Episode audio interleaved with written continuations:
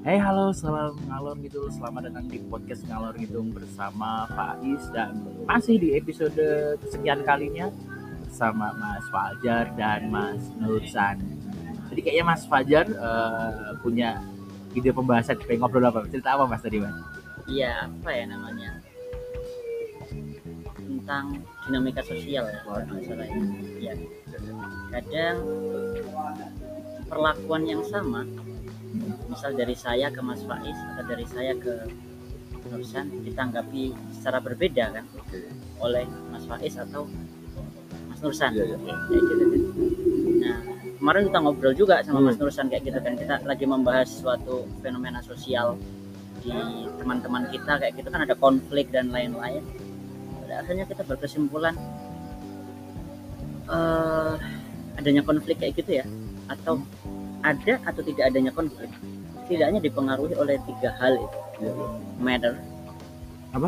matternya Manner. bukan Oke. manner matternya Oh, matter, Sesuatunya, matternya. Oh, apa yang matter. apa yang di, diobrolin apa yang di, di- disampaikan kayak gitu kan kemudian person Ya. orangnya kemudian pada condition gitu kan situasinya kayak gitu ya Eh, sesuatu yang diobrolin sensitif tentu lebih lebih itu ya lebih berpengaruh terhadap konflik Ya.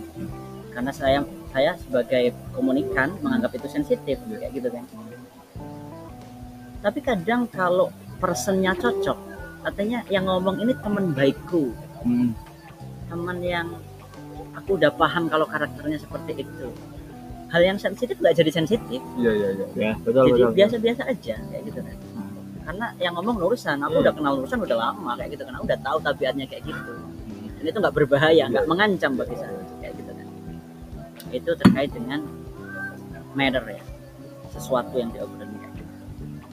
Nah kadang kita ber, ber, beralih kepada person orangnya gitu. kita udah kita nggak terlalu akrab dengan saya nggak terlalu akrab dengan Nursan kayak gitu. kemudian memunculkan candaan yang sebenarnya nggak sensitif Iya. tapi karena kita nggak terlalu dekat tuh muncul muncul perspektif yang agak aneh dari Nursan kok so- kamu so akrab banget Iya iya. Nah. kayak gitu kan kayak gitu makanya apa ya namanya kedekatan sosial antar individu itu juga mempengaruhi ada atau tidaknya konflik itu tadi kan Hmm, betul betul betul.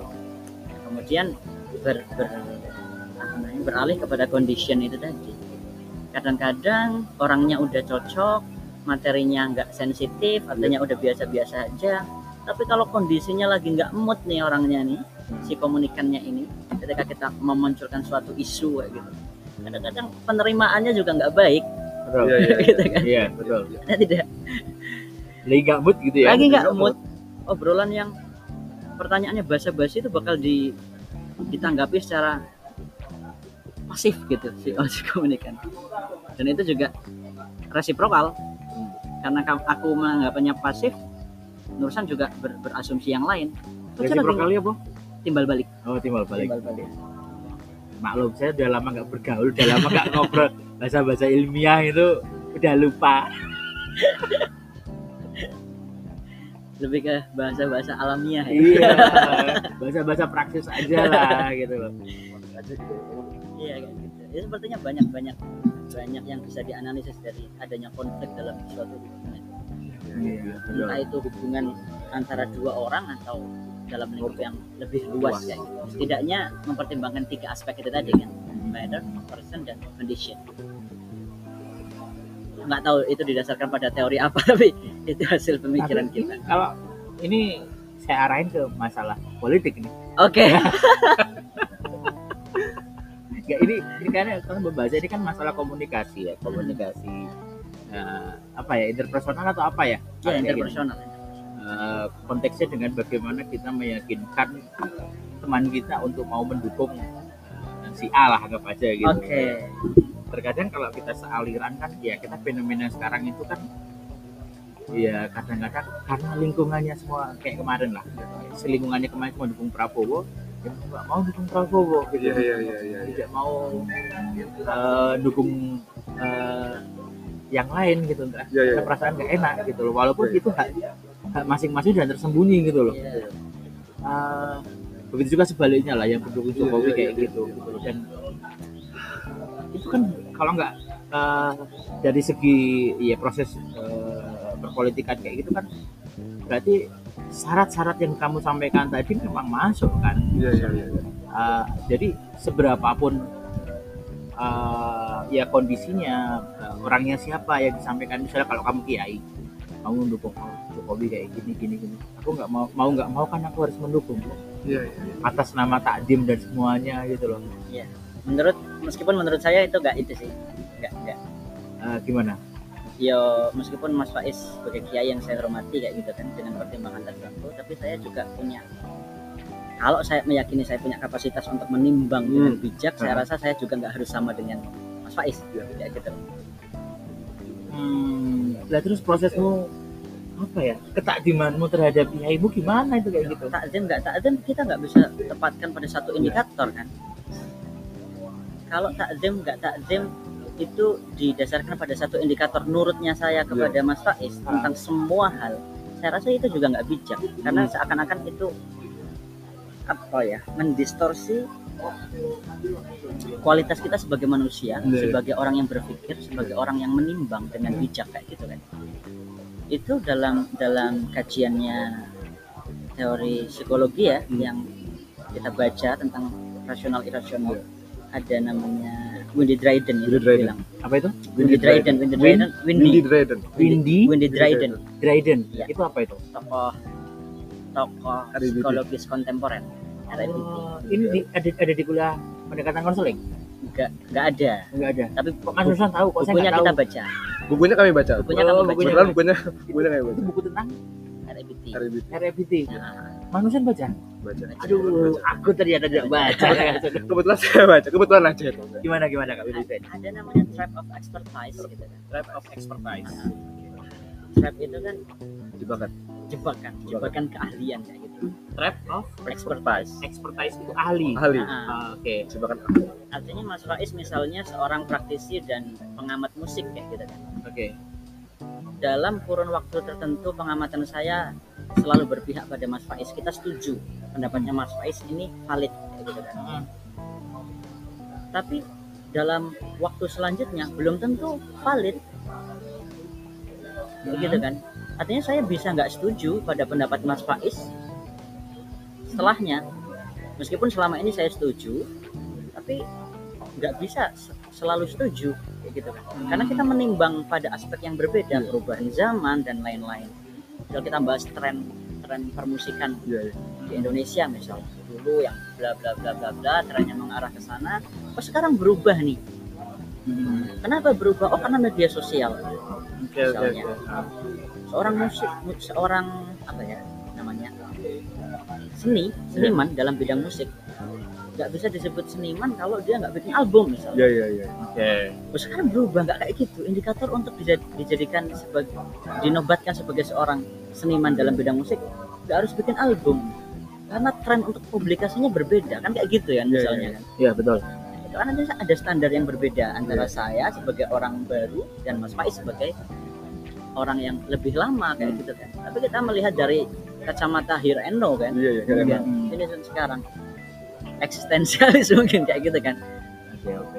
Artinya oke mungkin Mas Faiz menganggap itu benar menurut kacamata nilainya. Saya pribadi benar juga dari kacamata nilai Iya, iya, saya iya. dengan pertimbangan yang Iya. berbeda dengan kacamata yang perspektif yang berbeda. Oke. Sebagaimana pilihan politik tadi kan. Iya. Oke saya menghormati Mas Faiz sebagai seorang individu sebagai orang yang punya penilaian yang bijak dan lain-lain sebagai seorang dengan kapasitas keilmuan yang mumpuni dan lain-lain tapi kita harus paham bahwa Mas Faiz adalah manusia kayak gitu loh iya bisa saja miss dalam pertimbangan tertentu yang mana saya bisa jadi nggak setuju artinya setuju nggak setuju itu juga didasarkan pada pertimbangan bukan karena aku menghormati Mas Faiz Hmm. oh Mas Faiz pilih si A. Aku karena menghormati Mas Faiz Iya. aku juga ikut milih si A Nah, itu Iya. trap of expertise. Trap of advice. Oh. karena masalah yang ngomong. Mas Faiz yang ngomong udah pasti bener. Dan Berarti kamu- bener nih. kamu posisinya respect terhadap aku gitu. Iya. ya terhadap aku. Bagi saya itu bagian dari apa ya? Subjektivitas. Subjektivitas iya. Kemudian apa sih? Logika fallacy. Logical fallacy iya. Yang yang yang lebih apa sih kalau kuno itu apa sih namanya? Konservatif? Konvensional? Iya itu juga. Lupa lupa istilahnya dogmatis juga Dogmatis. jadi karena nanti didasarkan pada prinsip-prinsip imperatif mungkin ya Menun- menuntut Gimana Mas Nusan kalau menurut Mas Nusan? Eh, apa ya ya. Monggo monggo. saya tarik mundur ke 2019 ya Nah. 2019 kan masa-masa yang paling melelahkan tuh. saya Betul. bilang itu tsunami Suara, suara politik ya. tsunami Eh, satu narasi itu bisa memecah grup WA tuh Betul. artinya hmm, dikotomisnya banyak banyak logical policy di sana nek, nek aku nggak A Logical policy itu apa? Ya. kesalahan Berpikir. Berpikir, Sesat pikir bukan? ya Oh, Oke, oke. eh, nek aku A berarti aku benci B nek aku B berarti aku benci A kan Hmm, ya ya ya ya. polanya gitu kan kita dipecah kita dipecah dan adanya media sosial eh, itu menjadi sarana yang seksi untuk lumbung-lumbung suara. Ya. ya ya nggak sih? polarisasi oh sekarang mungkin yang satu agak penmendit nih yang satu agak konservatif sekolahnya gitu kan? Betul betul betul. yang satu lebih agamis yang satu kayaknya ini enggak agamis agamis banget. Kita sama-sama nggak ya? Mungkin itu dampak dari demokrasi artinya akan banyak diciptakan ya, ruang-ruang suara gitu. Ya sekarang mungkin sekarang mungkin udah nampak ya ada apa ya semacam tapping gitu untuk nanti lumbung suaranya yang mana aja nih gitu Ah, ah. eh artinya mungkin saya sepakat dengan Mas Fajar tadi ya trapping of expertise bagaimana orang seperti nampaknya seperti mengkultuskan salah satu paslon misalnya. Iya. salah Betul. satu paslon dan apa pun yang dia omong dianggap benar tanpa ada upaya untuk mengkritisi narasinya jadi kita hilang kewajiban untuk mencari tahu "Eh, sebenarnya ngomong bener nggak sih gitu. Eh, melelahkan lah 2019 itu hal yang melelahkan Jadi- Mungkin dampaknya itu Hah? mungkin bisa sampai sekarang sampai sekarang mungkin dampak banget kalau kita bangsa yang mudah di glorifying mungkin ya Ya. kita bangsa yang mudah di glorifying Kalau eh, eh, Mas Ruslan tadi mengatakan mengkultuskan paslon ya. Iya. Berawal dari obrolan-obrolan ustad-ustad, kiai-kiai semua eh, dia mengkultuskan calon apa eh, paslon gitu ya. Eh, tapi di fenomena sekarang kan yang dulu mendukung Prabowo udah benci jadi Prabowo karena kemungkinan Prabowo akan maju jadi pilpres dan dia mendukung si Eh, iya Anies Baswedan lah aja gitu. Itu gimana? Padahal dulu tuh menggebu-gebu sekali loh mereka-mereka itu. But tetap Pak, saya menurut berarti peran sebetulnya itu bukan di paslonnya kan, tapi ke di orang grassrootsnya, lumbung to- suaranya ya tokoh-tokohnya. Oke, boleh mas makasih ya mas Makasih, Mas. Berarti kan yang fenomena yang terjadi yaitu berarti banyak sekali terjadi trap expertise itu kan Expertise.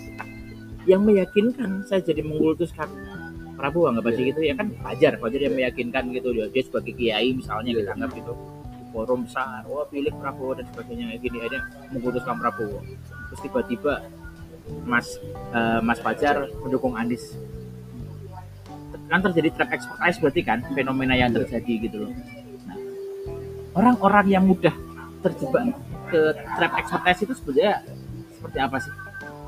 mungkin mas aja dulu Oh iya, monggo Mas Fajar. apa ya terjebak dalam nggak cerdas atau atau gimana gitu apa ya kalau nggak bisa bilang cerdas nggak cerdas atau kualitas nggak berkualitas ya. Intinya tuh kayak apa ya memprioritaskan pada salah satu sisi tapi keropos dalam sisi yang lain Iya, gitu loh.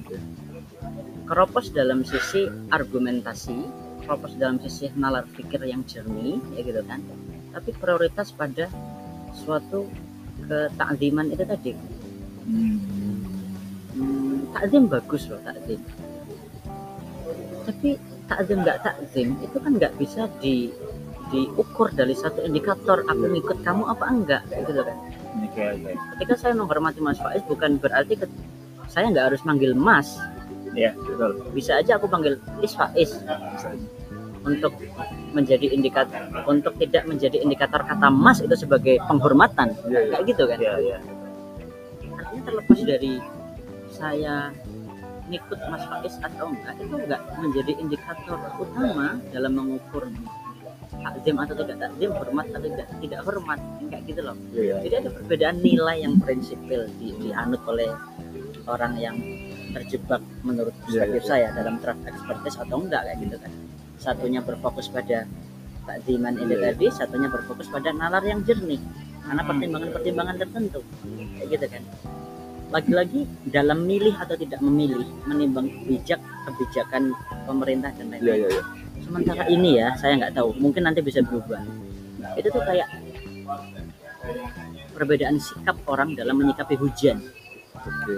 Hmm. orang yang lagi menjemur pakaian tentu nggak suka kalau lagi ada hujan Hmm. gitu. karena dia jadi kehilangan sinar matahari untuk bajunya. mengeringkan bajunya tapi akan akan akan disambut oleh riang gembira pada orang yang sedang menanam tanaman itu kan berbeda tanamannya iya. padi membutuhkan air yang lebih banyak daripada jagung Iya. sama-sama menanam aja punya itu loh Iya. Melon kena hujan Sikap. itu parah jadinya. iya kan sama-sama jemur pun berbeda ada yang oh nggak apa-apa oh aku jemurnya di di bawah itu kok di bawah teduh genteng misalnya kayak gitu Berarti ada syarat ketika seseorang itu tanda kutip ngaji ya, Hmm. ketemu dengan seseorang yang kayak gitu, dia harus punya basic ya, berarti ya, basic pengetahuan ya. Ya kayak hujan itu kalau di sama-sama petani bisa Iya. jadi berkah, tapi kan masing-masing petani apa iya iya tidak akan menjadi berkah Iya, gitu loh. Eh, berarti seseorang yang biar tidak terjebak ke trap expertise itu dia harus berilmu, iya berilmu tidak bodoh. tidak bodoh Walaupun bodoh, kita nggak pernah tahu produktivitasnya gimana ya gitu. indikator bodoh nggak bodoh nih beda Apa nih? Beda. bisa Beda-beda. Manusan gimana mas kalau manusan? Aduh.